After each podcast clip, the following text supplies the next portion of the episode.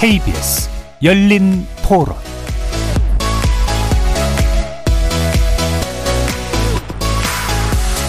안녕하십니까. KBS 열린 토론 정준희입니다.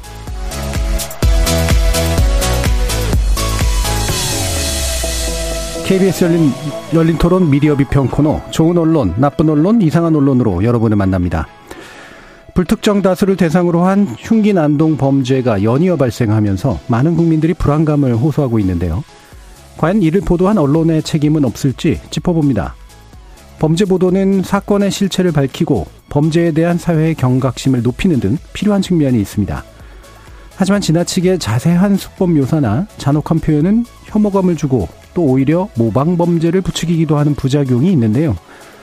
최근에 범죄를 소재로 한 다큐 예능들도 인기를 얻고 있어서 더욱 후유증이 우려되는 상황입니다. 강력 범죄 보도 그리고 이를 소재로 한 프로그램 제작에서 잘하고 있는 부분 그리고 또 개선돼야 할 부분은 무엇일지 잠시 후에 세 분의 논논논 패널들의 눈으로 자세히 살펴보겠습니다. KBS 열린 토론 지금부터 시작합니다. 살아 있습니다. 토론이 살아 있습니다. 살아있는 토론, KBS 열린 토론. 토론은 라디오가 진짜입니다. 진짜 토론, KBS 열린 토론.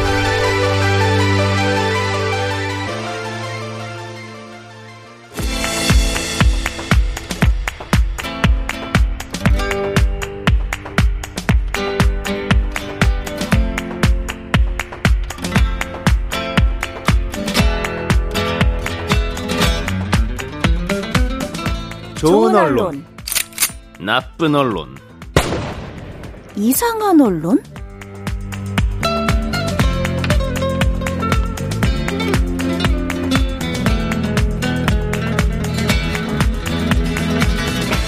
오늘 함께 해주실 세 분의 전문가 소개해드립니다. 김경환 상지대 미디어 영상 광고학과 교수 나오셨습니다. 네, 안녕하세요. 민동기 미디어 전문기자 자리하셨습니다. 안녕하십니까. 이정훈 신하대 리나치다 교양대학 교수 나오셨습니다. 안녕하세요. KBS 일라드의 모든 프로그램은 유튜브를 통해서도 함께 하실 수 있습니다. 여러분의 많은 관심과 참여 부탁드리겠습니다. 자, 일단, 어, 오늘은 뭐 이제 흉악범죄, 특히나, 아, 이른바 묻지마 범죄라고 하고 있는, 어, 무차별적, 어, 테러 행위에 가까운 그런 범죄 유형에 대해서 살펴보긴 할 텐데요. 그 전에, 아, 우리 태풍 관련된 뉴스들도 꽤 있었었기 때문에, 어, 재난보도에 관련된 이야기 몇 가지 좀 짚어보고 가겠습니다. 이번 또 태풍, 카눈 관련된 재난 보도 어떠셨는지, 어, 세 분의 이야기 먼저 한번 들어볼까요? 이정우 교수님. 아, 네. 저는 그 남쪽에 부모님 과 이제 동생 가족이 살고 있어서 이제 계속 조금 신경이 쓰였습니다. 네. 그래서 저 같은 경우는 그래서 주로 어, 유튜브를 통해서 이제 실황 중계 방송을 이제 계속해서 이제 살펴봤었는데요. 어, 재난주간 방송사에 우리 KBS를 중심으로 이제 지상파 보도 전문 채널 유튜브를 이제 속보를 계속 지켜봤는데, 어, 뭐 제가 필요로 했던 정보를 얻는 데는 뭐 크게 불편함은 없었던 것 같습니다. 네. 그리고 태풍이 이제 뭐 북상하는 진로에 맞춰서 그 지역 주변 정보들을 어, 자세하게 비교적 이렇게 잘 전달해주고 있었던 것 같습니다. 근데 어, 다만 이제 일반적인 언론의 보도는 뭐 크게 뭐 다르진 않았던 것 같은데 이제 특히 뭐 그뭐 불폭탄, 뭐 예, 할퀴다, 예. 뭐 이런 유의 근데 에, 써서는 안 될 자극적인 표현뿐만 아니라 너무나 관행적인, 네. 어, 너무나 습관적이고 뭐 일종의 게으른 이런 표현들을 사용하는 관행은 일부 언론에 한해서는 뭐 여전하지 않았나 싶습니다. 그래서 아무래도 어, 누군가의 피해를 보고 계시고 또 그분들의 가족도 있고 불안 공포를 느끼는 상황에서 불필요한 이런 자극적인 표현 같은 것들을 좀 자제하고 최대한 좀 재난 보도는 좀 건조하고 간결하게 예. 예, 사실에 충실한 표현 보도 이런 것들을 좀 더 각별히 좀 어, 신경을 써야 될 것 같습니다. 예. 그래서 뭐 이번에 더 대비를 더 잘해서인지 뭐 그렇지 않은지는 모르지만 기본적인 정보들은 얻을 수 있는 보도들이었는데 기존의 관습적 보도 양식은 여전하더라. 자, 민동기 네. 기자님은. 그러니까 태풍 카눈 자체가 지금까지 태풍과는 좀 달랐잖아요. 네. 그렇죠. 그래서 이제 정부 당국도 그렇고 기상청도 그렇고 KBS를 비롯한 방송사들도 잘 대비를 좀 했던 것 같아요. 네. 사실 저조차도 그러니까 이게 지나가는 속도가 속도도 음. 느리게 진행이 됐고 음. 그리고 한반도를 거의 뭐 수직으로 이렇게 관통하는 그렇죠. 전중앙으로 관통하는 그런 태풍이었기 때문에 일단 제가 알 제 뭐 가족이라든가 이런 쪽에 뭐 어느 때 뭐 통영에 어떻게 상륙을 한다. 음. 그럼 제가 알고 있는 지인들은 뭐 괜찮냐. 예. 그리고 이제 이게 수도권에 이제 어느 시간대쯤에 올라온다. 이런 것들을 음. 나름대로 이게 충실하게 보도를 해줬기 때문에 나름대로 이제 저는 저 저도 그렇고 그제 지인들도 많이 대비를 할 수 있었다라고 생각을 하고요. 좀 많이 좀 과거에 비해서는 굉장히 좀 뭐 진일보했던 측면이 좀 있었던 것 같습니다. 예, 정보 중심으로 잘 전달을 했고요. 다만 이제 보면서 제가 좀 이거는 뭐 잘 됐다, 나쁘다 이렇게 평가를 하고 싶은 건 아니고 이번에 이제 그 특보를 편성을 하면서 시청자들이 찍은 제보 영상 같은 거를 음, 예, 별도 코드로 많이 활용을 했거든요. 그러니까 저는 뭐 어찌 됐든 그게 시대적 현상이고 어 그걸 잘 방송사들이나 언론사들도 잘 활용하는 것도 좋은 방법이라고 생각을 하는데 그럼 영상 보면 어 굉장히 좀 약간 좀 위험한데? 음, 뭐 네, 이런 네. 걸 느끼는 음. 순간도 있었거든요. 그러니까 그런 부분에 대해서 정확하게 가이드라인 같은 게 좀 필요한 것 같아요. 네. 예. 보통 외국 같은 경우에 그래서 소셜 미디어 그 기여를 받으면서도 스스로를 위험에 빠지지 않게 하십시오라는 네. 경고 문구를 계속해서 내보내는데 이제 그런 면들 지금 얘기하시는 것 같네요. 어, 자, 그럼 김경환 교수님은? 이게 저는 뭐 전체적으로 훌륭했다고 생각을 네. 합니다. 오송 참사가 있어서 그랬는지 공을 되게 많이 들인 음. 재난 방송을 했다. 그래서 음. 보기에도 좋았고 그 내용 정보도 충실했고 그 또 하나는 태풍이 생각보다 좀 천천히 오지 않았습니까? 네. 그러다 보니까 좀 대비하거나 방송을 하는데도 좀 더 이렇게 음. 준비도 잘할 수 있었고 또 정보를 얻는 측에서도 그 정보를 활용해서 대비를 할 수 있지 않았나 이런 생각을 했고요. 또 하나는 이제 우리가 수도권 편중 현상이라고 네, 그래가지고 네. 태풍 오면 지역은 소외된다 뭐 음. 뭐 이런 이야기들이 많이 있었는데 그 채널을 돌아가면서 보니까 KBS 같은 경우는 이제 지역 총국에 아예 그 방송 편성권을 줘서 지역 음. 총국에서 음. 진행을 그렇죠. 하고 맞아. 지역의 기자가 나와서 리포트하는 예. 것들이 전국에 나가는 음. 이런 형태를 보면서 어 지역의 현재 상황을 좀 더 그 잘하는 지역의 기자들이 전달해 주니까 좀 더 이렇게 와닿는 맞아. 그런 측면이 있었다. 그래서 수도권 편중 현상 해소에도 기여를 할 수 있었다. 이것도 아주 좋은 이번에 그 재난 방송의 한 사례가 되지 않을까 이렇게 생각이 듭니다. 음, 예. 음. 방금 말씀 주신 그 부분 과거에 이제 학자들이 좀 많이 계속 지적하고 좀 제안했던 맞습니다. 건데 그 현실적으로 반영되는 모습 보니까 또 나름 효능감도 생기는 음. 측면도 있었는데 어 아까 임 기자님도 말씀 주셨지만 이번에 어느 정도 그래도 이렇게 한반도로 오는 것 자체는 예측성이 떨어졌지만 음. 들어오면서부터는 예측성 네. 있게 좀 굴러간 면들이 있었죠. 그래서 음. 어떤 분들은 고속도로 타고 올라온다 뭐 이런 얘기를 아, 음, 할 정도였었는데 어 근데 섬 주민들이 소외되고 있었다라고 하는 그런 지적에 대해서는 요번은 좀 어떻는지 뭐민 기자님 생각 어떠신가요? 그러니까 섬 주민이라기보다는 음. 아무래도 이제 그 피해 상황이라든가 이런 걸 보도할 때 도시 중심으로 저는 갈 수밖에 없다라고 예, 예. 생각을 하고요. 음. 주요 도시 위주로 이제 갈 수밖에 없다라고 생각을 하는데 고민인 것 같긴 해요. 음. 왜냐하면 상대적으로 좀 소외된 지역이라든가 농촌 지역이라든가 이런 부분들은 사실 영상에 좀 많이 직접 시민들이 찍은 영상에 좀 많이 의존을 음, 음. 했었던 것 같고 어, 그리고 사실 피해는 오히려 그쪽들이 더 클 수밖에 없는 그런 상황이거든요. 음. 그러니까 이거는 또 뭐 KBS만의 문제라고 또 보기도 어렵고요. 이런 부분들에 대해서 어떻게 효율적으로 좀 더좀 좀 피해를 덜할 수 있도록 이렇게 재난 방송을 보도를 할 것인가 이런 부분들은 사실 고민의 영역이라고 생각을 네. 합니다. 예. 음. 그렇죠. 이게 사람을 직접 그쪽으로 다 섬에다 놓을 수는 없는 한계가 있죠. 당연히 자원의 문제가 있습니다. 그리고 이미 재난이 시작된 상황에서 음. 기자 취재진을 그쪽으로 보내는 것도 굉장히 위험한 일이기도 하고요. 음. 근데 이제 한 가지 이제 방법으로 고민해 볼 수 있는 게 이제 음.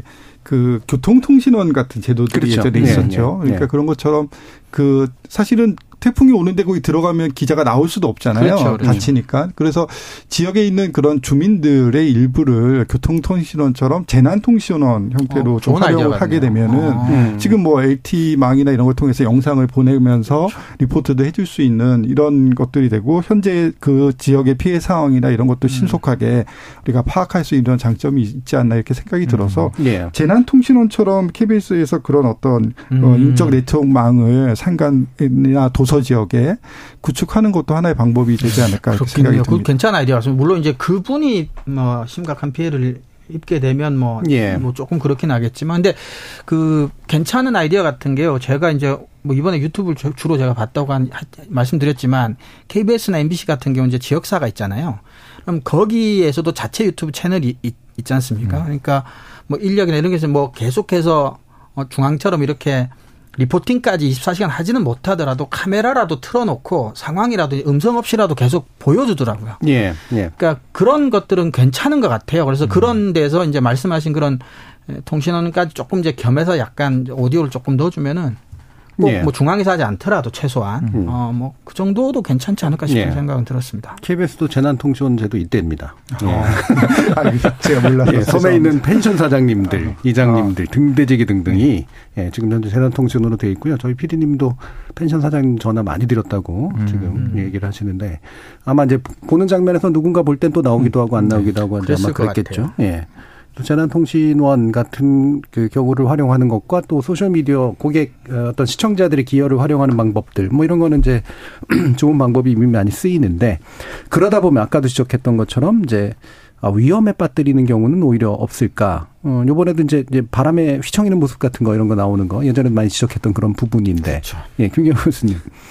이게 기자라면은 기사로서의 가치가 있는 곳이라면 위험하다도 가는 게 네. 기자 정신이죠. 그러니까 어 첫째는 이제 안전이 담보되는 게 가장 중요하죠. 그렇지만 음. 이제 기자가 판단해서 안전하다고 생각이 되면 기사로서의 가치가 있으면 좀 거기에 가서 취재를 하는 거는 뭐 저는 문제가 되지 않는다고 생각을 합니다. 우리 일례로 예전에 그 눈 맞으면서 리포터했던 박대기 기자가 일약 이제 스타가 되는 이런 네, 것처럼 인생샷이 나죠. 네, 네. 위험하지 않다면 뭐 비 맞으면서 또 현장에 가서 리포트하는 게 어떤 전달력이나 현장감에 있어서는 아주 우수하지 않을까 이렇게 생각이 들어서 그런 부분에서 이제 그 다양한 경험을 쌓아가는 어, 기자가 판단을 해서 취재를 하면 큰 문제가 없지는 않을까 이렇게 생각이 듭니다. 예.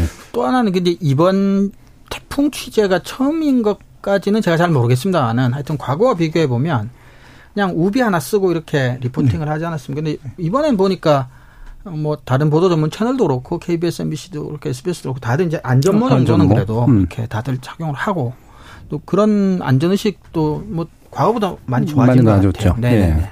지금 유성화님께서 다른 방송사 보도를 보면서 느꼈는데 취재 기자님들 고생하시지만 안전모를 쓰실 때 턱끈 꼭 메고 쓰셨으면 음. 좋겠다고 아, 예 얘기를 하시니다 쓰더라도 너무 느슨하게 써도 네. 없고. 예. 저는 상황상 굉장히 이제 뭐 태풍이 오는 걸 이제 배경으로 기자 리포팅을 하는 것도 어찌 보면 뭐 그렇게 필요하다고 생각을 하는데 근데 재난 보도에 있어서 가장 우선적으로 해야 될 거는 이제 기자가 서서 리포팅을 하는 게 아니고 당시 피해가 굉장히 좀 심각한 상황이라든가 이런 거를 정확하게 전달하는 게 저는 우선이 돼야 된다고 네. 생각을 하거든요. 근데 이제 자꾸 이제 저, 저 이제 저희 편견일 수도 있다고 생각을 하는데 자꾸 이제 이렇게 기자가 휘청거리는 모습을 음. 보여주고 이 우비 있고 막 이런 상황에서 리포팅 하는 모습을 보여주는 게 약간 좀 이렇게 그림을 그림을 만드는 만들기 음. 위한 그런 차원이라면은 저는 조금은 자제할 필요가 있다라고 생각을 해요. 그러니까 음. 사실 그게 중요한 게 아니고 어 그 피해 상황이라든가 이런 거를 정확하게 이제 뭐 취재를 한다든가 해서 정보를 전달하는 게 좀 일차적으로 우선해야 될 게 아닌가. 예. 또 이제 방송 입장에서는 라디오나 음. 이제 인쇄 매체가 아닌 입장에서 또 이제 그림에 대한 부분을 또또 생각을 전혀 안 할 수는 또 없는 그렇죠. 부분도 사실 있긴 뭐, 나름대로 뭐 현실적인 네. 판단일 텐데 네. 현장성을 이제 감정 이입할 수 있게 보여주는 그런 방법은 이제 결국은 음. 말하는 사람들의 모습을 보여줌으로써 그렇게 하는 걸 테니까 근데 이제 뭐 약간 농담이긴 합니다만 이제 인터넷 커뮤니티 이런 데 보면 제주도에 그 날씨를 보여주는 돌이 있다면서요.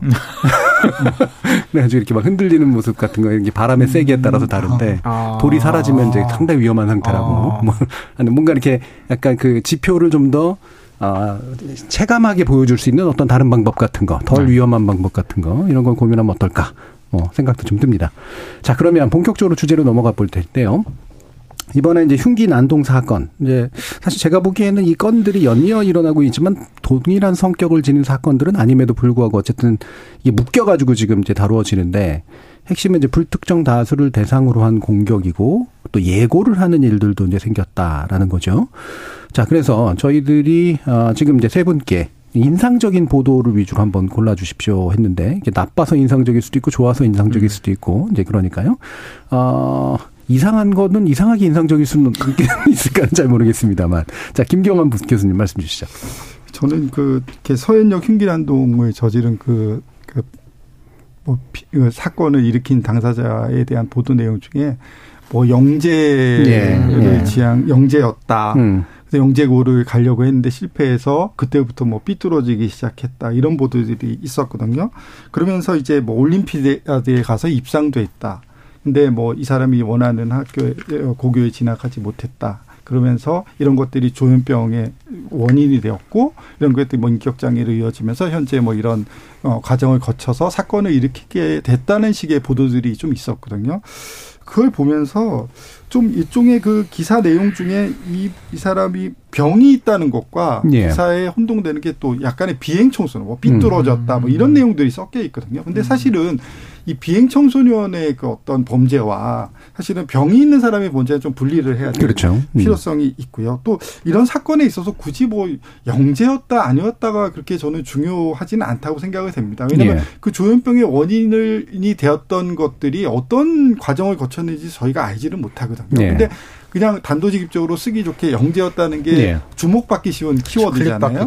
예. 그리고 올림피아드에서 상까지 탔다 이런 것들은 어떻게 보면 클릭수를 끌어내기 위한 음. 음. 그런 단어로 써여서 이 범죄에 대한 원인 분석이나 이런 것들을 좀 더 치밀하게 하는데 부정적인 영향을 좀 미칠 수 있다고 생각이 들고요. 또 단업 단정적으로 이쪽에 뭐그 뭐 사이코패스 사이코패스 음. 아니냐 뭐 이런 식의 보도들도 한동안 나왔었는데 이런 것들은 그렇게 좀 사건의 원인 분석에도 도움이 되지 않는, 않는 그런 보도가 음. 아니었나 이렇게 생각이 듭니다. 예. 사실 그런 게 되게 불필요하고 심지어 정확하지도 않고. 그렇죠. 예. 그, 그 보는 읽는 사람들로 하여금 범죄를 바라보는 시선을 오도하는 문제가 있는데도 불구하고 역시 이제 클릭질에 이제 그 유도하고 그렇죠. 싶어가지고 이제 하는 일들 같은데 뭐 이런 경우들 유사한 경우들도 많았을 것 같긴 한데 한번 뭐 말씀들 주시죠 이정훈 교수님.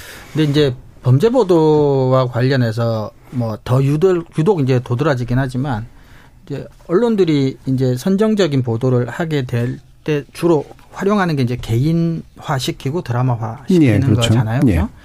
그리고 이런 이제 음 사회적으로 바람직하지 않은 일들이 사건이든 사고든 재난이든 발생했을 때 사회가 해야 될 가장 중요한 일이 이제 비슷한 원인으로는 재발하지 않도록 대비를 하고 방비를 하는 일일 텐데 이제 개인의 잘못이나 뭐 그걸 악마화하든 영웅화하든 그런 식으로 가버리고 나면 사회가 얻을 교훈은 하나도 없는 거죠. 그 사람의 잘못이거나 그 사람의 개인적인 특성 뭐 이런 식으로 돼버리니까 그리고 어 지금은 또 많이 좋아졌지만 한국 사회가 또 특유의 그 정신질환에 대한 부정적 인식이 굉장히 강한 사회잖아요. 근데 또 이런 것들을 또 이런 식으로 또 드라마화 해버리고 어, 악마화 하는데 또 그런 걸 활용을 하게 되는 것도 저는 상당히 문제라고 보고 그래서 예. 이런 이제 개인의 문제로 만들고 그거를 되게 드라마화해서 뭐 이런 식으로 가서 클릭을 받는데 도움 될수 있을지 모르지만 사회적으로는 뭐 백해무익하다 뭐 그렇게 생각을 합니다. 예. 서사 만들기를 좋아하는 것 같아요. 예, 예. 우리 언론들은. 그러니까 어떤 사건, 강력 사건이 발생을 했을 때, 그러니까 왜 이런 범죄를 저질렀을까? 원인 규명까지는 저는 상당한 시간이 걸린다고 생각을 하거든요. 그러면 언론이 보도를 할 때 사실 모르잖아요. 이 사건이 왜 발생했는지를 음, 음. 제대로 파악하기까지는 시간이 좀 걸리기 때문에 모르면 모른다라고 해야 됩니다. 예. 그러니까 단정을 하면 안 되고요. 전문가들 분석이라든가 멘트를 인용을 할 때도 거의 뭐 정답을 말하는 것처럼 인용을 해서도 안 된다라고 생각을 네, 하고. 다양한 가능성을 열어둬야 된다라고 생각을 하는데 그러면 재미가 없거든요. 음. 기사가. 그리고 뭔가 독자들에게 해답을 제시하는 것처럼 기사를 써야 되는데 안 되잖아요. 음. 그러니까 이제 언론들이 해서는 안 되는 저는 방법이라고 생각을 하는데 자꾸 이런 식으로 뭐 영재였다. 제목도 보면은 좀 뭐라 그래 일반고는 시시해 뭐 이런 제목을 이렇게 답니다. 그러니까 이게 막 서사 말도 안 되는 서사를 막 붙여요. 근데 예. 정말 해서는 안 되는 그런 보도 행태죠. 예, 예. 그러니까 그 요즘 유행하는 말로 많이들 알려지는데 범죄자에게 서사를 부여하지 말라. 네. 이 서사가 어려운 말인데도 이제 많이 쓰이고 있어요. 그래서 아까 이제 이종훈 교수님이 드라마화한다라는 거하고 연결이 된 거죠. 그렇죠. 결국 이제 극, 극, 극적인 것으로 만들어내고 음. 개인화한다는 건 마치 그 그게 배우인 것처럼 그렇죠. 만들어내서 영화의 한 장면을 보는 것처럼 느끼게 한다. 그 과정에서 이제 빠지는 수많은 오해되는 요소들이 이제 음. 분명히 있을 거다라는 겁니다. 자, 그럼 이종훈 교수님은 어떤 보도를 또 어, 골라주셨나요? 아, 저는 이제 그 김교환 교수님께서 골라오신 것 같은 보도를 이제 두 분 중에 누군가는 골라오실 것 같아서 음. 어, 저는 좀 더 못된 보도를 골라왔는데요. 예. 연합뉴스에서 이제 제목이 묻지마 흉기 난동에 흉흉해진 세상 보험 상품 문의 급증이라는 제목입니다. 근데 매일신 대구 매일신문 서울경제 헤럴드경제 매일경제 요런 데서 같은 날 예, 같은 거의 비슷한 제목에 거의 비슷한 내용에 아우 신기하네요. 보도 자료가 있었나? 나갔습니다. 예. 그래서 제가 이제 이게 음. 내용은 그냥 보실 필요도 없고 그냥 그냥 보험 상품 광고 수준입니다. 사실상 예.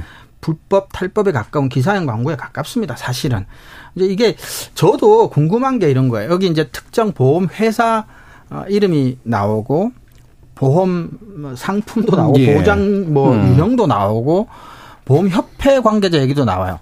그럼 이게 이제 유추할 수 있는 건 보험협회에서 보도자료를 냈거나. 그렇겠네요. 음. 아니면 이제 뭐, 참 방송에서 뭐 말하기가 좀 그렇긴 한데 굉장히 안 좋은 뭐 쉬쉬하지만 누구나 알고 있는 광고 계열 매듭거나. 네네네. 음. 뭐 음. 그런 거일 수도 있고. 음. 아니면 그걸 이제 연합이 했고 나머지가 연합 거를 이제 가져다 썼을 예, 우리는 언론끼리 음. 요즘 또 굉장히 나쁜 관행 중에 하나가 어 고지를 하지 않지 않습니까? 어디 기사를 가지고 왔다는 거. 심지어 네. 옛날에는 뭐 연합이라고 꼭 밝히기라도 했는데. 연합 전제 뭐 이런 거. 네네. 음. 근데 뭐 약간씩 이제 표현은 바꿔요. 음. 어, 근데 거의 대동 완전 똑같은 기사입니다. 그래서 어 이런 이제 뭐 어, 일까지도 어, 이렇게 언론이 너무나 노골적인 돈벌이 수단으로 삼는 이건 정말 좀 너무 심한 경지까지 간 게 아닌가 싶어서 예. 예, 한번 좀 경각심을 좀 일깨워줄 필요가 있을 것 같아서 음. 가지고 와봤습니다. 연합이 이러면 안 되지 않나요? 어 사실 그 그때 우리 네이버인가요? 거기서 예. 좀 이렇게 기사인 광고 무더기로 쏟아져서 문제가 됐던 것도 예, 연합이었죠. 예. 연합 같은 경우는 어 국가에서 어 이제 뭐 기간 통신사로 지정이 됐기 때문에 또 한 300억이 넘는 돈을 또 어, 지원도 받고 하니까 예, 조만간 안 준다는 소리가 있던데. 예, 예. 음. 그거는 이제 정부에서 뭐 안 주려고 하면 충분히 안 줄 수도 있습니다. 음. 기재부에서 이제 이렇게 하고 문체부에서 또 그걸 위해서 사실은 따로 다른 언론사와 다른 경영 평가를 받을 때 공정성 평가라는 평가를 따로 받긴 네. 합니다. 그래서 그게 얼마 점수 이상을 받아야만 그게 집행이 되긴 하는데 그래서 연합뉴스는 사실 KBS와 마찬가지로 굉장히 사회적 책임이 좀 더 무거운 언론입니다. 그래서 이런 보도를 연합뉴스가 하는 거는 조금 안타깝습니다. 예. 김경환 교수님. 뭐 저도 사실은 뭐 이런 보도는 해서는 안 되는 거죠. 이것뿐만이 음. 아니라 뭐 호신용품이 네. 잘 팔리고 있다 이런 음. 보도도 있었거든요. 그러니까 이 사회적 불안감을 어, 조정하면서 또 하나는 그 와중에 이제 상품을 또 판매하는 이 상업적인 상업주의가 포함된 기사들인데 이런 예. 기사들은 예. 어떻게 보면 남의 불행을 기회로 삼아서 음. 영리적인 행위를 하고자 하는 건데 거기에 언론이 편성한다 이거는 사실은 상식적이지 않은 그렇죠. 그런 기사라고 생각이 듭니다. 예. 저는 이런 거는 외부 규제도 필요 없고 원래 이제 뭐 신문협회가 됐거나 뭐 신문윤리위원회나 이런 데서 처벌 기능은 물론 없긴 하지만 사실 이런 건 기사를 더 이렇게 덜어내야 되는 이제 그런 유형이고 이게 못할 이유가 없다고 생각되는데 왜 그런지 모르겠어요. 그러니까 음. 저는 이게 보험 상품 이 기사는 그러니까 저는 호신까지는 그 이해라는 측면이 그나마. 있어요. 음. 그나마 이제 불안하니까. 아, 그래서 불안하더라도 언론들이 그런 보도를 너무 많이 쏟아내면 저는 안 된다고 생각하거든요. 네. 그리고 이제 말이 호신용품이지 그게 상황에 따라서는 어, 만약에 범죄자에게 만약 그 호신용품을 그렇죠. 빼앗기게 되는, 그 음. 굉장히 위험한 순간도 있잖아요. 그래서 그렇기 때문에 그걸 무작정 그렇게 보도하는 것도 문제가 있다고 생각하지만 보험 상품은 그런 호신보다는 몇 단계를 뛰어넘는 거지 않습니까? 네, 네. 그러니까 이것은 정말 제가 봤을 때 음, 내부에서 이거는 정말 문제 제기를 해야 될 것 같아요. 그래서 네. 내부에서. 음. 그리고 이제 모든 어떤 종류의 불행 뭐 긍정 부정한 사건이 생겨도 항상 경제신문에 나오는 기사는 또 이제 뭐 테마주입니다. 또 예. 이래 가지고 또 이것도 그 보도도 있었어요. 묻지 예. 소위 말하는 묻지마 범죄 관련해서 무슨 뭐 보안업체인지 뭔지 모르겠는데 아무튼 또 음. 주가 오른다고 주식 사라고 또 이런 보도도 또 늘 따라와요. 예. 정말 심각한 문제라고 생각합니다. 음. 아까 김기현 교수님 말씀인 것처럼 남의 불행을 자신의 이익의 동기로 이제 활용하는 것에 이제 편승하는 그렇죠. 음, 그런 보도죠. 아주 안 좋은 장식의 보도인 것 같습니다. 자 그러면 이제 지금 예, 사실 이제 이번 사건이 이제 정유정 사건으로부터 유래했다. 유래라는 게 뭐 사실 그게 원인이 됐다는 아닌 건 아니지만 유사한 유형들이 나오고 이제 퍼지고 번지는데 아, 기점이 됐던 게 최근에 정유정 사건이라고 얘기를 하는데 어, 여기서 이제 정신병과 엮어가지고 이제 하는 보도들이 많고요. 이게 아까도 이제 민 기자님이 말씀하신 것처럼 예, 이게 원인인지 아닌지 불명확한 상태에서 또 완전히 과도 추정하는 그런 식의 일들도 있고 관련 내용 아마 민동기 기자님께서 보도로 짚어주신 것 같은데 말씀 주시죠. 그러니까 저는 너무 이제 이런 강력 사건이 발생을 하면 많은 보도가 쏟아지니까요. 음. 그러니까 좀 차분하게 뭔가를 좀 되짚는 그런 보도에 눈길이 가게 되더라고요. 예. 그래서 제가 가져온 건 이제 한겨레 기사인데 제목이 정신질환 범죄 격리 수용보다 치료에 초점 맞춰야라는 예. 음. 그런 8월 9일자에 실린 그런 제목인데요. 이른바 서현역 사건과 관련해서 음. 정부가 굉장히 강경한 대책을 내놓습니다. 뭐 사법 입원제라든가 또 그 일각에서는 이런 강력 범죄가 계속 발생을 하니까 집권 여당 일부 의원이긴 합니다만 뭐 사형제를 뭐 부활시켜야 된다라든가 예. 뭐 그런 목소리까지 나왔, 나왔잖아요.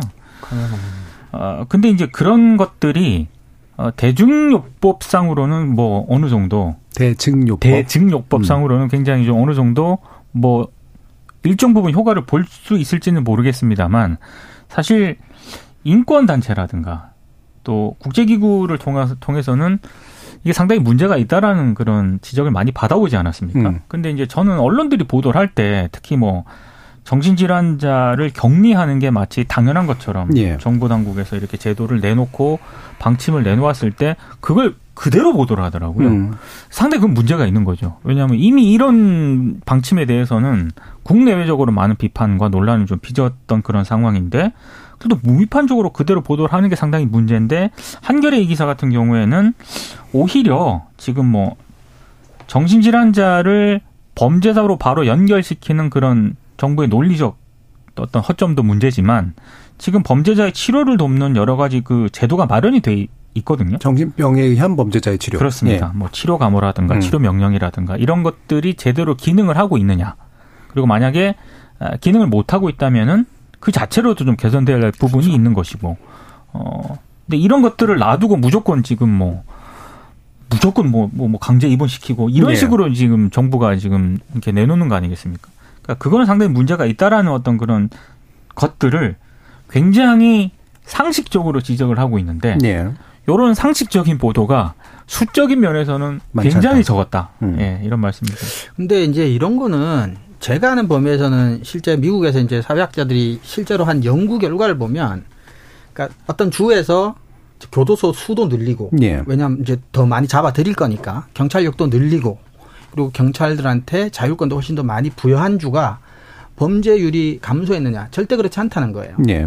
그러니까 처벌을 강화하는 게 범죄가 줄어든다라고 하는 경험적 증거는 어뭐 제가 아는 범위에서 연구에서는 별로 없습니다. 그러니까 네.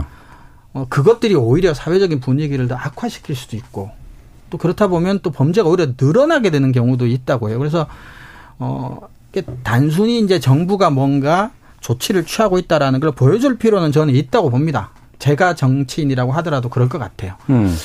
그렇다고 하더라도 그게 구두선에 그치고 말고 차원의 문제도 문제지만 그걸 넘어서서 실질적으로 처벌을 강화한다고 해서 범죄가 줄어든다는 경험적인 자료가 별로 없어요. 음. 그러니까 실효성조차도 좀 의심스러울 수 있다는 거죠. 네.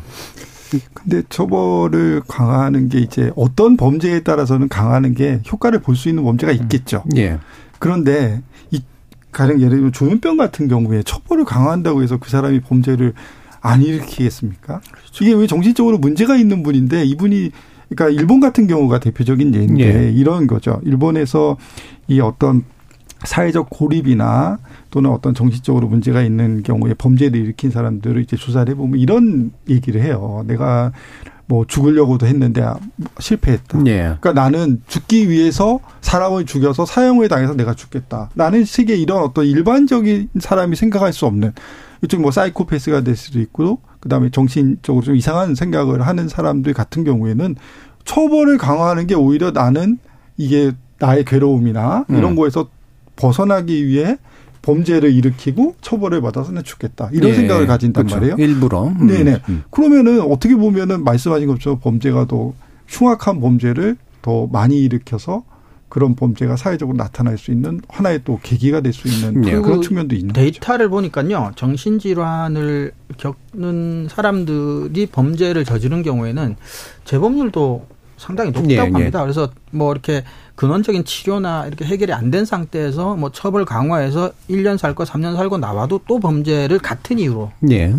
저지를 확률이 상당히 높다는 거죠. 음. 약간 그런 것도 있는 것 같아요. 그러니까 사회적 약자에 대한 보도, 특히 장애인이라든가 이런 정신질환 관련 보도에서 공통적으로 나타나는 현상 같은데 사실 저도 어렸을 때 교통사고가 크게 나가지고요. 예. 그거를 나기 전과 후가 이제 약간 세상을 보는 관점이 바뀌었거든요. 음. 그러니까 어리 어렸을 때 교통사고를 크게 나긴 했습니다만 어 완치가 안 됐기 때문에 예. 그렇다고 뭐 장애 등급을 받은 건 아닙니다만 음. 일상생활에서 아직까지 약간 불편을 겪고 아, 있거든요. 네. 신체적으로. 신체적으로. 예.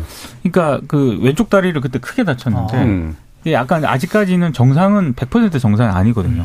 그러니까 다친 이후에 제가 그 어려 어린 나이에도 불구하고 세상을 보는 관점이 바뀐 게 아, 장애인이라든가 이런 그런 어떤 큰 몸의 신체적인 어떤 그런 상황을 빚는 어떤 그런 거는 나하고는 별개라고 생각을 했는데 음, 언제든 일어날 언제든지 수 일어날 수 있구나라는 그 생각을 어렸을 때 했던 것 같아요. 근데 네. 마찬가지로 저는 이게 정신질환도 마찬가지라고 생각을 하거든요. 다들 언론 보도라든가 정부가 방책 방침이라든가 대책을 내놓는 걸 보면은 그냥 일반인과 정신질환인 이게 나눠가지고 네, 선으로 확 그어지는 것 같아요. 선으로 그어져서 음. 정신질환 앓는 사람들은 격리해야 돼. 이렇게 음. 가는 것 같거든요. 언론 보도도 음. 그거를 이제 그대로 따르는 것 같고, 예. 근데 그렇지 않다는 거죠. 예. 예. 그러니까 우리나라 같은 경우는 이제 이런 사건이 일어났을 때 사후에 강제력을 동원, 뭐 국가 공권력이라든지 음. 사법적을 동원한 그런 어떤 대책에 대해서는 아주 발빠르게 다양하게 다 내놓는데 원인을 없애기 위한 사전에 예방하는 방안에 대해서는 관심이 없는 음. 것 같아요. 그러니까 네. 솔직히 사후 방안에 대해서 사후 대처 방안은 나올 게 거의 다 나와 있습니다. 음. 뭐할 수 있는 선택지들이 맞아요, 다. 나와 있어요. 그리고 그거를 좀 더 강화하느냐 맞나의 선택지만 있을 뿐인데 그러면 그 선택지를 택한다고 해서 해결이 안 된다면 사전 예방에 대해서 우리가 관심을 가져야 되는데 이 부분에 대해서 항상 논의를 안 한다는 거죠. 예. 그러니까 오래 걸리고 어렵고 유권자들한테 별로 표 안 날 만한 것들은 좀 안 하려는 것 같아요, 정치인들. 예. 그러니까 이게 지난 저희가 이제 주초에도 이제 이 부분 관련해서 이제 범죄 전문가들 어 하고 정신 전문가 함께 토론을 했는데 아 이게 이제 치료와 부분적 격리를 목적으로 하는 방식의 이제 그 치밀한 프로그램이 필요하다라는 데 음. 이제 대부분이 동의를 하셨거든요. 어, 그런데 이제 보면 요즘에 어, 사회적으로 그냥 혼자 고립되어 사는 사람들이 워낙 많고 그분들에게서 정신병적인 징후들이 많이 나타나는데 가족이라도 같이 있거나 친구라도 같이 있으면 그게 알아져서 발견되고 예, 발견되고 예, 리포트가 일어나고 예. 이제 이렇게 되는데 이제 그게 안 되다 보니까 생기는 문제 엄청 크더라고 그러더라고요. 그걸 어떻게 이제 포착해 들어갈 것인가 사실 이 부분에 관심이 집중돼야 될 것 같은데 그 도리마살인이었나요? 일본에서 뭐 예, 맞습니다. 예, 예. 그러니까 이제 우리 시스템이 어떻게 음. 돼 있냐면 이 초중고까지는 의무교육 제도를 음. 운영하면서 어떤 공교육 시스템이 있고요. 근데 사실 뭐 그 외에 뭐 대안학교도 있고 어떤 학교 학교라는 시스템들이 있지 않습니까? 네. 공교육 외에도. 네네. 근데 문제는 이 공교육 고등학교를 졸업하고 나면 대학을 가지 않는 사람에 대해서는 직장을 택하지 않고 그, 어, 제3의 영역에 있는 음. 사람에 대한 어떤 사회적인 지원 시스템이 음. 부재하다는 거죠. 음. 완전 방치입니다.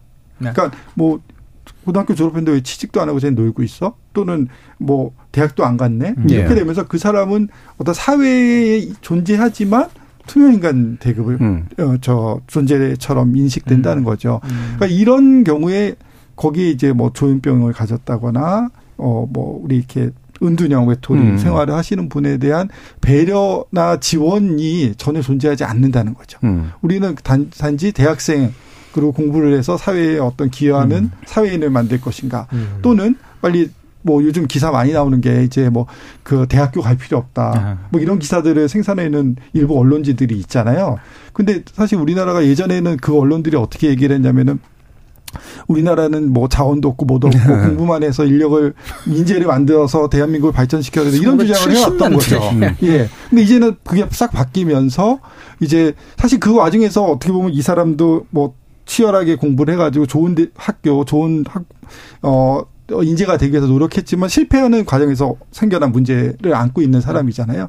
이 사람이 그렇게 됐을 때 거기에 대한 사회적인 시스템의 음. 지원이 부재한 거죠. 예, 예. 사실은 청소년 문제 고민하시는 분들도 비슷한 얘기를 하시더라고요. 음. 그러니까 이게 아예 고등학교 졸업 전부터도 그러니까 실업계가 소위 말하는 인문계에서 대학을 뭐 포기하거나 뭐 실력이 그 정도 되지 않는 학생들은 1, 2학년 때부터 이미 이제 학교로부터도 가정으로부터도 이제 그리고 뭐 보통 이제 남는 시간에 학원에도 학원에라도 음. 가 있고 뭐 이래야 되는데 이제 그 친구들은 체계적으로 배제되면서 그 친구들이 이제 점점 더 힘들어지는 뭐 이런 이야기들도 많이 하시더라고요. 같은 음. 맥락에서. 예. 음. 민동균 기자님, 뭐, 그 아까 그 얘기하셨던 내용 가운데, 어, 보도가 그래도 소수는 있는데, 그 소수가 나름대로 그래도 문제를 좀 짚고 상식적으로 대응하더라. 이런 식의 것들이었잖아요. 이게 네. 한겨레 보도 말고도 뭐 다른 보도 혹시 있으셨나요? 아니면 다른? 그러니까 뭐 경향신문하고 네. 한겨레 정도에서 제가 이제 이 비슷한 어떤 유형의 보도를 봤거든요. 음. 그러니까 한마디로 이제 어, 치료에 초점을 맞춰야 된다는 거고, 음. 그리고 치료에 초점을 맞춘다 하더라도 사실 이게 약물 치료를 받다가 중단하는 그런 환자들도 있거든요. 음. 질환자들 중에. 그러면 왜 그렇게 하는 건지 그리고 강제 입원을 하는 것에 대한 여러 가지 또 문제점들이 있지 않습니까? 예. 그러면 그 입원하는 그런 방식에 대한 문제는 왜, 왜 발생을 하는 건지, 실제로 제대로 된 치료가 있는 건지 등등에 대해서 사실은 어떤 사건이 발생했는데 예, 이 가해자가 어떤 약간 정신질환을 가지고 있더라. 그러니까 바로 연결을 시켜버리잖아요. 그런 음. 식으로는 문제 해결이 안 되기 때문에 왜 그러니까 이런 문제가 발생을 했는지는 사실 병원 내부였던 치료 시스템도 한번 들여다볼 필요가 있는 것이고 그리고 방금 이제 두 교수님께서 말씀을 하신 것처럼 우리 사회 시스템이 제대로 돌아가고 있느냐 그러니까 사실은 뭘 하고 있는지도 모르지 않습니까? 예. 예. 파악이 안 돼 있죠. 파악이 안 돼 있기 때문에 그렇죠. 그건 결국에는 뭐 사회가 됐든 국가가 됐든 체제에 구멍이 뚫려 있는 거기 때문에 이런 부분들에도 보완책이 필요하다는 것을 강조하는 식의 보도였거든요. 근데 사실은 이런 보도들이 좀 더 이제 경향이나 한겨레가 이런 보도를 했기 때문에 박수를 이제 쳐주는 단계가 아니라 조금 더 더 들어가야 되는 거죠. 이제는. 예, 이제는. 이제는. 음, 예. 음. 왜안 들어갈까요? 이동 네. 근데 제가 보기에는 뭐 아까도 말씀드렸지만 품이 일단 많이 들고 아무래도. 시간도 오래 드는 예. 보도인데 아무래도 자극적인 제목을 달고 처벌 강화라든지 뭐 사형제 부활이라든지 뭐 이런 얘기를 제목에 하는 것보다는 클릭을 별로 받지 못하거나 든품에 비해서 이제 돌아오는 게 별로 어, 적다고 느낄 수 있는 기사들인 것 같아요. 그래서 네. 어 기자 개인이나 언론사가 가지고 있는 어떤 이념적인 지향이나 사명감이 아니라면 사실 생산하기 어려운 기사인 것 같긴 해요. 음. 그렇다고 해서 모두가 다 그렇게 또 이렇게 따라가는 것은 또 뭐 문제가 저는 그, 있다고 보는데 기사들을 읽으면서도 음. 아 이거를 좀 언론들도 주목을 해서 좀 분석을 하든가 취재를 했으면 좋겠다라고 느낀 대목이 2018년도에 국가인권위원회가 보고서를 하나 내거든요. 예. 근데 거기 보면 어, 국내 조현병 환자의 평균 병원 재원 기간이 303일이랍니다. 예. OECD 회원국보다 한 6배가 넘거든요. 음. 그러니까 이 통계를 내내네요. 이 통계를 좀 다각적으로 분석을 해볼 필요는 있겠지만 어찌됐든 우리 의료 체계조차도 환자를 치료하는 것보다는 약간 입원이라든가 격리에 더 비중을 두고 있다는 그런 얘기도 되거든요. 예. 그러니까 이거 이게 이게 정당한 지금 방식인가에 대해서는 좀 고개가 좀 갸우뚱해진 대목이 있습니다. 근데 저는 이게 그런 생각을 해봐요. 이게 이제 시간도 많이 걸리고 뭐 돈도 뭐 어느 정도 들고 뭐 이런 보도라고 한다면 우리가 다들 아시지만 뭐 언론진흥재단이든 어디 정부 뭐 이런 데서 언론을 지원해주는 진흥책들이 많잖아요. 예. 그러니까 그냥 묻지마 비슷하게 이렇게 줄 게 아니라 무더기로 줄 게 아니라 프로젝트 베이스 같이 예. 예를 들면 음. 이런 보도를 어느 정도 그러니까 또 협력전을 좀 학자 붙고 뭐 전문가 붙고 이렇게 해서 또 지원도 좀 해주고 하면 왜냐하면 제가 최근에 본 한국일보에서 이제 탄소 포집 관련 시리즈 같은 것도 기사가 굉장히 좋았거든요. 네, 그것도 네. 보면 이제 공적 자금이 조금 들어간. 어? 음. 그래서 그런 것들도 그래서 사회적으로 반드시 필요하고 중요한 보도인데 뭐 클릭을 받지 못할 것 같다는 이유로 만약에 경제적으로 손해일 것 같아서 제작을 뭐 좀 저한다면 뭐 의지는 언론한테 공적 자금이 조금 들어가서 대신에 음. 뭐 기사를 취재하고 작성한 데만 써라. 예. 아, 그렇게 하는 것도 저는 하나의 방법이 아닐까 음. 싶습니다. 뭐 그런 방법 지금 KBS에서 다큐를 하나 만드는 건 어떨까 하는 생각도 드는데요. 왜냐하면 예. 이번에 그 서인역 사건이 일어나고 뭐 나도 하겠다라는 소셜 미디어에 네. 올린 사람들이 음. 수십 명 음. 있지 않았습니까? 음. 이게 이 정도면은 사회적으로 한번 우리가 분석해 보고 살펴봐야 될 음. 사건이라고 생각이 됩니다. 그렇죠. 이 10대 특히 10대들이 상당히 많았거든요. 그러니까 10대들이 그만큼 사회적으로 스트레스를 많이 받고 뭔가 울분 또 불안 뭐 이런 것들이 쌓여 있는 어, 상황이라고 생각이 돼서 상당히 우려되는 측면이 있습니다. 예, 그러니까 예. 그 사람들이 어떻게 보면 우리 평범한 이웃에 있는 자녀일 수도 있고요. 우리 주변에서 볼 수 있는 청소년들일 수도 있잖아요. 그 사람들에 대해서 한번 KBS가 심층적인 다큐를 한번 만들어서 음. 분석해 보는 것도 좋지 않을까 생각이 듭니다. 자, KBS에게 또 하나 과제가 갔는데 어, 저희 눈누논에서도 이제 차츰차츰 이렇게 변경을 해가면서 이렇게 좋은 기사 물론 저희가 많이 발굴을 합니다만 좋은 기사 이런 게 있었다 이렇게 알려주는 게 아니라 좋은 기사의 내용을 내용화시켜서 음. 예 약간 비슷한 주제를 묶어가지고 이런 좋은 내용들이 이런 재밌는 사실들이 알려질 수 있더라 이런 얘기를 좀 음. 집중적으로 좀 알려드리는 것도 되게 좋은 기능을 하지 않을까 음. 싶고요 그런 상태인데 지금 오히려 이제 범죄 컨텐츠는 또 굉장히 융성하고 있습니다 예 그래서 어 다큐 예능이라고 부르는 음. 분야로요. 여기는 인기도 많고 어, 수익도 많이 거두는데 문제는 정작 그 내용이 아, 바람같이 못하더라라는 측면이 있어서 이건 이어지는 2부에서 함께 이야기 나눠보도록 하겠습니다. 여러분은 지금 KBS 열린 토론과 함께하고 계십니다. 토론은 치열해도 판단은 냉정하게 복잡한 세상을 바꾸는 첫 걸음은 의외로 단순할지도 모릅니다. 평일 저녁 7시 20분 당신을 바꾸는 질문. KBS 열린 토론 정준희입니다. KBS 열린 토론 좋은 언론, 나쁜 언론, 이상한 언론 2부 민동기 미디어 전문 기자 이정훈 신한대 리나시다 교양대학 교수 김경환 상지대 미디어 영상 광고학과 교수 이렇게 세 분과 함께 이야기 나누고 있는데요. 자, 다큐 예능 관련된 범죄 프로그램을 얘기하기 전에 일단 범죄를 우리 언론이 어떤 태도로 어, 접근할 것인가라는 문제도 중요해 보이는데 지금 묻지마 살인 같은 경우처럼 그리고 돌려차기 어, 사건 같은 경우처럼 대단히 부적절한 방식으로 어, 명명하는 것이 과연 바람직한가 이게 일단 중요한 문제니까요. 어떻게 부르는 게 좋을까 이렇게 개별화시키면서도 의미를 좀 살리는 그런 방식. 예. 좀 이해가 가능하게 만드는 좀 복합적인 좀 의무가 있는 건데 이종원 교수님 어떤 제안해 주실 수 있을까요?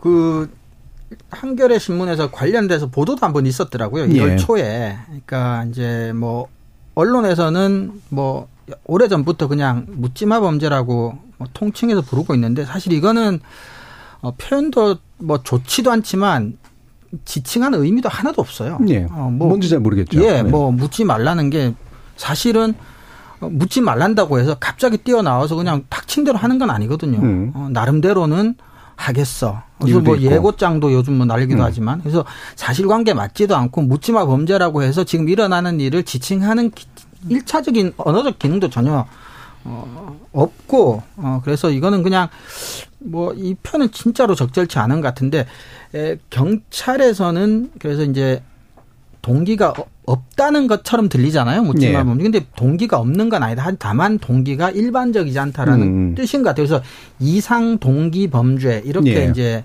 경찰에서는 부르기로 하고 뭐 데이터베이스도 만들고 좀 관리도 좀 하겠다라는 게 이제 1월 달에 이미 있었던 것 같아요. 음, 네.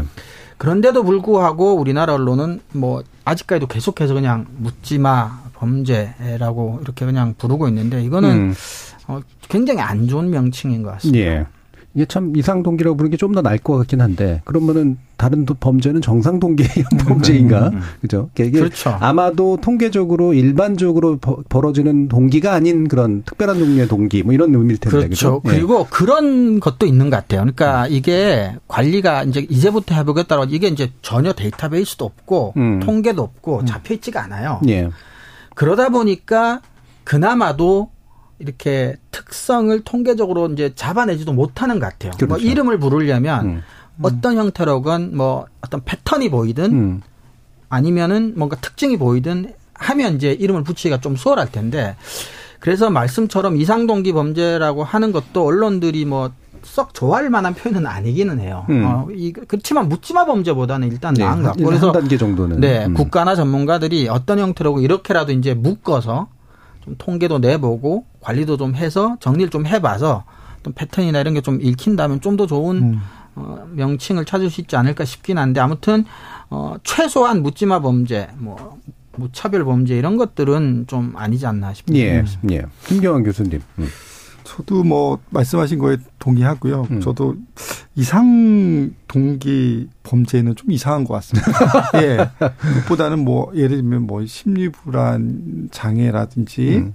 뭐 이런 식의 어떤 좀 더 우리가 그 범죄에 대해서 좀 뭔가 다가갈 수 있는 그리고 어, 이 범죄가 어떤 사회적 현상을 보여주는 사람에 의해서 일어난지 알 수 있는 명칭을 어 가져야 된다고 생각이 되고요.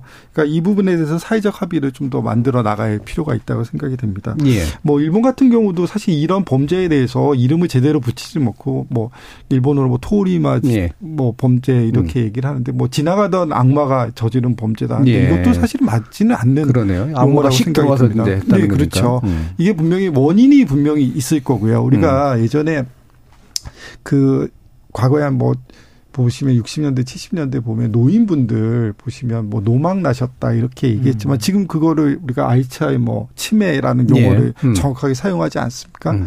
그러니까 이런 범죄도 사실은 정확한 명칭을 부여할 수 있는 그런 어떤 시대가 오지 않을까 생각이 되고 그런 거에 대해서 이제 좀 전문가들이 나서서 어 분석을 해봐야 될 필요성이 있다고 생각합니다. 이상동기 범죄는 전형적으로 이제 형사법적인 그렇죠, 그렇죠. 차원의 그렇죠. 명칭이에요. 예. 그러니까 이제 범죄를 구성을 하고 뭐 이제 처벌을 할 때 이제 동기가 예를 들어 우리 수사 드라마 봐도 그렇지만 원한이냐 뭐 아니면 뭐 금품을 하기 위해서 뭐, 뭐 이런 식으로 근데 그런 일반적인 동기가 보이지 않는다. 왜 그랬는지 잘 모르겠다 정도를 형사법적으로 뭐 표현하자면 동기가 좀 이상하다. 음. 이렇게밖에 그래서 이제 경찰들 입에는 붙는 명칭인지 모르겠지만 뭐 언론이나 일반인들한테 입에 착착 붙는 명칭이 아니건 뭐 사실, 사실 원인 없는 범죄는 없는 거 아니겠습니까? 네. 그렇죠. 그게 뭐 개인적인 원인이 됐든 사회적인 어떤 원인이 됐든 분명히 범죄는 저는 이유가 있고 원인이 있다라고 생각을 하는데 아까도 말씀을 드렸지만 그 원인이 밝혀지기까지는 시간이 걸리거든요. 네. 그러면 저는 언론들은 모르는 건 모른다고 해야 된다라고 생각을 하고요. 그럼 그때까지 어떤 범죄라고 이제 이름을 붙일 것인가? 그냥 저는 그냥 원인이 정확하게 이제 규명이 될 때까지는 저도 이 단어가 뭐 좋다고는 생각을 안 하는데 그냥 뭐 흉기 난동이 차라리 낫다고 생각합니다. 차라리 음. 예, 차라리 그거는 현상을 그대로 그냥 네. 서술을 하는 거니까요. 근데 묻지마 범죄는 음, 이거는 정말로 좀 문제 있는 음. 단어라고 생각합니다. 만약에 이제 미국 우리나라는 불가능하죠 총기. 근데 미국 이제 총기를 난사하는 음. 사건 같은 경우는 이제 그렇게 그러니까 이제 겉으로 드러나는 예. 물리적인 현상을 표현. 만약에 그런 식이라면 그런 명칭과는 조금 음. 일맥상통을 하겠는데.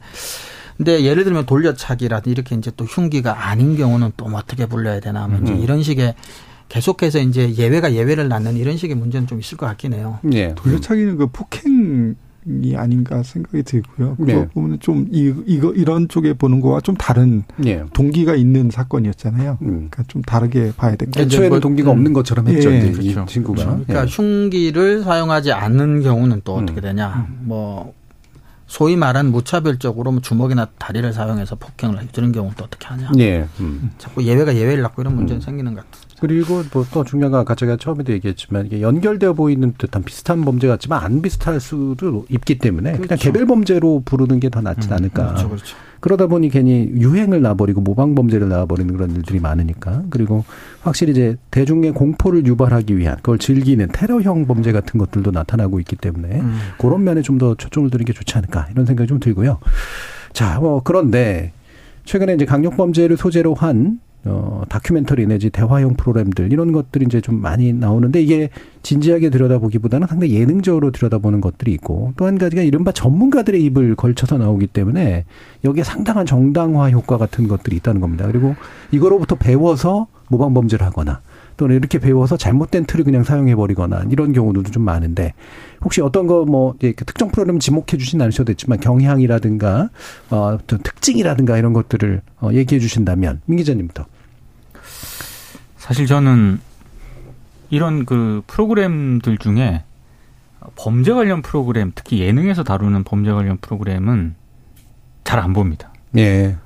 아, 특히 이제 제가 안 보는 유형이 있는데 그 육아와 관련된 예능 음. 프로그램하고 음. 범죄 관련 예능 프로그램을 잘 안 보는 네. 이유 가운데 하나가 그 뉴스에서 그 요즘 CCTV가 워낙 잘 발달이 되다 네. 보니까 그 범행 장면을 반복적으로 보여주잖아요. 그렇죠. 그것도 저는 문제가 있다고 생각하거든요. 음. 근데 어찌됐든 예능 형식이긴 하지만 조금은 그 출연자들 통해서 좀 심각하게 뭐 당시 상황을 이제 재현하거나 당시 그 발, 범죄가 발생했던 그런 것들을 구체적으로 서술을 하는 경우가 많아요. 음. 그 방식 자체가. 아, 이게 아무리 예능이고 뭐 모르 이 사건을 모르는 사람들이 에게 뭐 경각심을 뭐 일깨워주는 차원이든 아니면 좀 쉽게 설명을 해주는 차원이든 그런 차원은 뭐 취지는 충분히 이해를 하는데 저는 좀 개인적으로는 아 이거는 좀 굉장히 좀 조심해야 될 필요가 네. 있는데 예능적으로 접근하는 음. 것에 대해서 그래서 잘 솔직히 못 보고 있는 그런 상황이긴 합니다. 음. 예. 그러니까 좀 육아 프로그램이라든가 범죄 관련된 거는 잘 못 보신다. 그럼 뭐 솔로 뭐 이런 거 보시나요? 아 저는 이제 뭐 그런 어떤 그 아니면 트로트 어, 나 혼자 예능 뭐 이런 거 예. 있습니까? 뭐 예. 뭐 그런 그런 거는 보는데 예. 범죄라든가 음. 이게 육아를 또 TV에서 아이 문제를 다루는 것도 음. 저는 신중하게 다뤄야 그렇죠. 된다라고 생각하는데 그 예능 형식을 띠게 되면은 음. 전좀 부작용이 있다고 생각해요. 충분히. 범죄도 마찬가지라고 생각을 합니다. 그래서 예. 그런 부분을 이게 보려고 몇 번 시도를 했는데 잘 안 봐지게 되더라고요. 예. 예. 사실은 민동 기자님이 여자 배구를 좋아한다는 사실은 알고 있습니다. 네. 자, 김경희 교수님. 이게 범죄 관련된 이제 재연 프로그램이나 다큐나 예능에도 이제 점점 많아지고 있는데 이게 일부 예, 를 들면 보이스피싱을 예방하는 차원, 보이스피싱을 재현하는 예. 그런 프로, 다큐나 예능 같은 데서 해주는 거는 사회적 어떤 그 공익성이 있다고 보여집니다. 네. 그리고 그걸 통해서 아 좋게 당할 수도 있겠구나. 음. 나도 조심해야 되겠다 이렇게 생각하는데 그거 말고 음. 아주 잔인한 어떤 살해 장면이나 뭐 이런 식의 그 재현을 음. 아주 리얼하게 보여주는 프로그램은 사실 보는 사람의 입장에서도 마음이 편하진 않습니다. 네. 그리고 그런 것들이 사회적 공익 차원에서 어떠한 효과가 있을까 그거를 생생하게 재현해서 그 장면 범죄 장면을 보여주는 게 그래서 좀 어, 이거는 어떻게 보면은 선정성 인 거죠. 쉽게 말해서. 그러니까 선정성이라는 건 이제 시청률을 올리기 위해서 활용한다는 그런 차원의 목적 외에는 사회적 공익은 별로 없다고 생각이 들고 어 저는 이것도 하나의 그 방송에서 나오는 어떤 하나의 트렌드가 아닌가 생각이 음. 듭니다. 우리가 과거에 온그 채널이 트로트로 도배된 적이 있었잖아요. 음. 그런 것처럼 이게 하나 인기를 끌게 되면 이제 뭐 시청률이 올라간다. 그러면 너도 나도 채널마다 이런 프로그램들을 자꾸 편성해 나가는 이런 경향성을 보이는 과중에서 이런 프로그램들이 좀 더 많아지고 그러니까 서로 경쟁하는 속에서 보다 자극적인 선정적이고 폭력적인 장면들을 자꾸 담게 되는 게 아닌가 이렇게 생각이 되고 이런 것들이 결국은 어 대부분의 사람에게는 영향을 미치지 않는다고 생각이 됩니다. 그렇지만 외국의 사례를 봐도 극히 일부에는 이게 어떤 트리거가 그렇죠. 돼서 그걸 모방하는 사람이 있습니다. 예를 들면 저도 어렸을 때 만화 같은 거 보면서 2층에서 우산을 들고 뛰어내려 볼까 하는 생각을 한 적이 있거든요. 예, 그때 다리 다치는 네, 네, 네, 그렇죠. 근데 대부분의 사람은 그렇지 않습니다. 우산이 꺾이는데 0.1초도 네. 안 걸리더군요. 근데 이게 누군가에게 그 트리거가 돼서 이게 사회적으로 큰 어, 사건의 어떤 계기가 된다면 그런 것들은 전혀 바람직하지 않은 그러한 그 프로그램의 어, 내용이 되지 않을까 이렇게 생각이 듭니다. 예. 이종훈 교수님 나름 소비하시는 게 있으세요? 아니면 주목하시는 어, 거? 저는 이제 뭐 그 많이 듣곤 있어요. 어, 뉴스를 보면 또 이렇게 많이 어, 언급도 하고 있는데 저도 어, 즐겨보지는 않습니다. 뭐, 저는 이렇게 소위 말한 징그럽거나 무섭거나 이런 장면들 별로 좋아하지 않고요. 그래서 공포 영화도 잘 못 보는 편인데, 근데 저는 이게, 그, 이런 것 같아요. 그 우리나라 속담에 뭐 싸움 구경, 뭐 남의 집 불 구경만큼 재밌는 게 없다라는 예, 게 있는데, 그쵸. 근데 제 위험이 아니라서 사실 예. 재밌는 거죠. 네. 근데 우연히 알게 됐는데 이게 음. 대체적으로 거의 다른 모든 문화권마다 이런 유의 속담들이 그렇죠. 다 있더라고요. 음. 사실은. 그러니까 방금 정 교수님 말씀하셨지만 어 내가 안전하다는 걸 느끼 수 있는 그게 확보된 상황에서 이제 폭력을 이제 관람하는 거죠. 콜로세움부터 시작해서 이건 음. 역사도 깁니다. 그러니까 이런 장르는 선정적이라고 말씀하셨는데 전 전적으로 동의합니다. 그냥 합법적으로 싸움 구경 음. 안전하게 하는 것 이상도 이하도 아니라고 봐요. 그리고 네. 이게 범죄 예방 효과 이런 거는 갖다 댈 것도 없고 오히려 이제 모방 범죄 뭐까지는 아니더라도 예를 들어 어 과거 미국에서 비행기 납치범이 탈출하는 경로를 굉장히 자세하게 알려준 다음에 다음 해에 뭐 비행기 납치 사건이 뭐 서른 몇 건 일어났다 뭐 이런 음. 기록도 있는데 물론 이제 모든 사람들이 반드시 모방하게 되는 건 아니에요. 그런 연구 결과는 없지만 상당 부분 어, 내적으로 폭력성이 높거나 불만이 가득 찬 사람들한테는 트리거 말씀하신 대로 이렇게 유발하는 촉발하는 이런 효과는 음. 분명히 있는 것 같고요. 그래서 그냥 합법적으로 이종 격 투기 권투 보고 하는 것도 콜로세움 뭐 비슷한 논리라고 봐요 저는. 예. 그러니까 뭐 특정 프로그램을 말씀드리진 않겠습니다만 사실 소재 고갈 측면도 있는 것 같아요. 예, 예.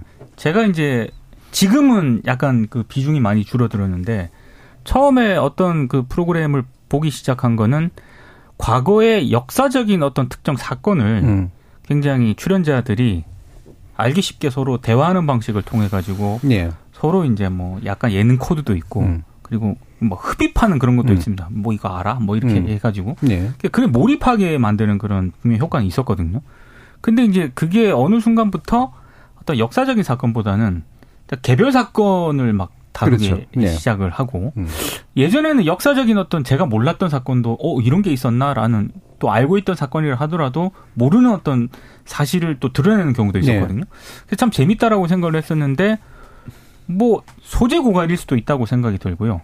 어 아무튼 뭐 선정성 뭐 시청률 같은 거를 고려했을 수도 있다는 생각이 들지만 점점 점점 역사적인 어떤 사건보다는 요즘은 이런 범죄 사건 같은. 범죄 사건 음. 쪽으로 많이 흘러가게 되더라고요. 그래서 네. 이제 안 보기 시작을 한 건데 사실 이게 개개별 범죄 사건을 구체적으로 너무 예능이라는 장르에서 이렇게 재현을 하거나 설명을 하게 되면은 저는 모르겠습니다. 그걸 통해서 사회적 환기라든가 예, 음. 범죄를 예방하는 그런 차원보다는 오히려 어, 뭐 모방 범죄라든가 음. 안 좋은 좀 부정적인 효과를 더 나을 가능성이 크다고 예. 보거든요. 예. 네. 제가 볼 때 그 프로그램은 재활용하는 프로그램이에요. 음. 예. 그 전에 다른 프로그램에서 이미 네. 취재해 놓은 자료를 네. 이야기화시키는 그런 방식을 취하고 있기 때문에. 참고로 예. 제가 가장 좋아하는 그 프로그램은 프로그램 중에 하나는 역사전을 그날입니다. 예.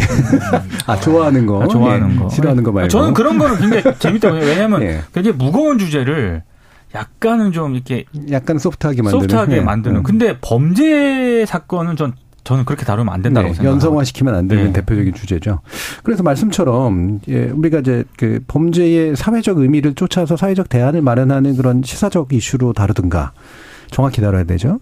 뭐 어차피 우리가 가지고 있는 욕망이 있으니까 뭐 드라마라든가 극화시켜서 다루는 거 허구다라고 전제하고 다루는 것 자체는 이제 어떻게 막거나 뭐 피할 수는 없는 문제인데 이 중간에 애매하게 예능이라는 형식으로 음. 끼어들어서 생기는 문제가 큰 것 같고요. 또 한 가지는 이른바 프로파일러니 뭐 범죄 심리학자니 부검인이 이렇게 전문가인 분들 실제로 그러니까 전문가가 부여하는 서사는 굉장히 음. 강력한 측면들이 아유, 그렇죠. 좀 있잖아요. 그렇죠. 근데 이분들이 얘기하는 이 내용도 사실은 확정된 전문가로서 확정할 수는 없는 내용인 경우들이 되게 많은데 그걸 강요하는 경우도 있고 마치 다 아는 것처럼 이게 육아 문제도 아마 그래서 생기는 네. 문제일 텐데 이렇게 이제 전문가가 등장해서 어, 확정할 수 없는 문제를 확정시켜서 사회화시킴으로 생기는 문제도 굉장히 큰 것 같아요. 그래서 예능 형식의 여기 전문성이 끼어들어 생기는 문제 이런 것들은 어떻게 생각하시는지 뭐 이종훈 교수님.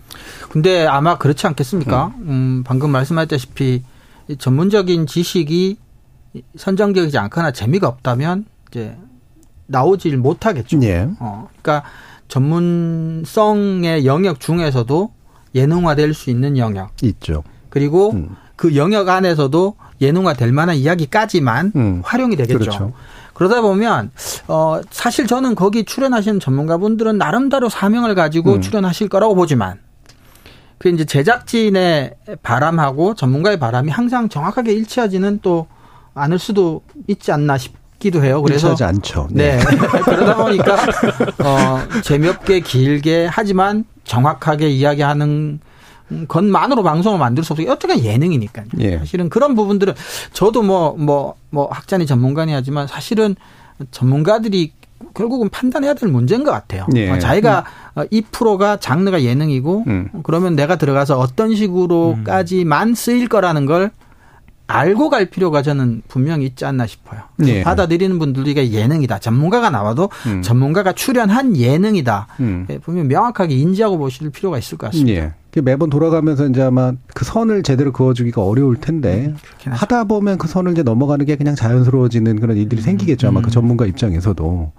김경희 씨. 범죄라는 게 이제 뭐 예능으로 다를 수도 있죠. 음. 수사 좋은데 문제는 이제 범죄에는 항상 피해자가 있지 않습니까? 예, 예. 그러니까 피해자가 예능화되는 거잖아요. 음, 예능 프로그램에 충분히 그렇죠. 시신 시신이 그렇죠. 등장하고 예, 예. 그러니까 피해자에 대한 배려나 존중은 좀 있지 않았으면 좋겠다. 음. 음. 뭐 예능을 할 수도 있고 좋습니다. 뭐 다 방송국 입장에서 여러 가지 할 수 있으니까 그런 부분에 대한 고려를 좀 해줬으면 좋겠다. 음. 갑자기 제가 기억이 났던 게 예전에 모 지상파 방송의 뉴스에 그 식당에서 그 사람이 살해되는 장면을 CCTV를 그대로 뉴스에 촬영을 예, 예. 내보낸 적이 있어서 음. 상당히 문제가 된 적이 음. 있었거든요. 그러니까 그런 식의 선을 넘는 어 어떤 어 방송을 만들어서는 안 되겠다.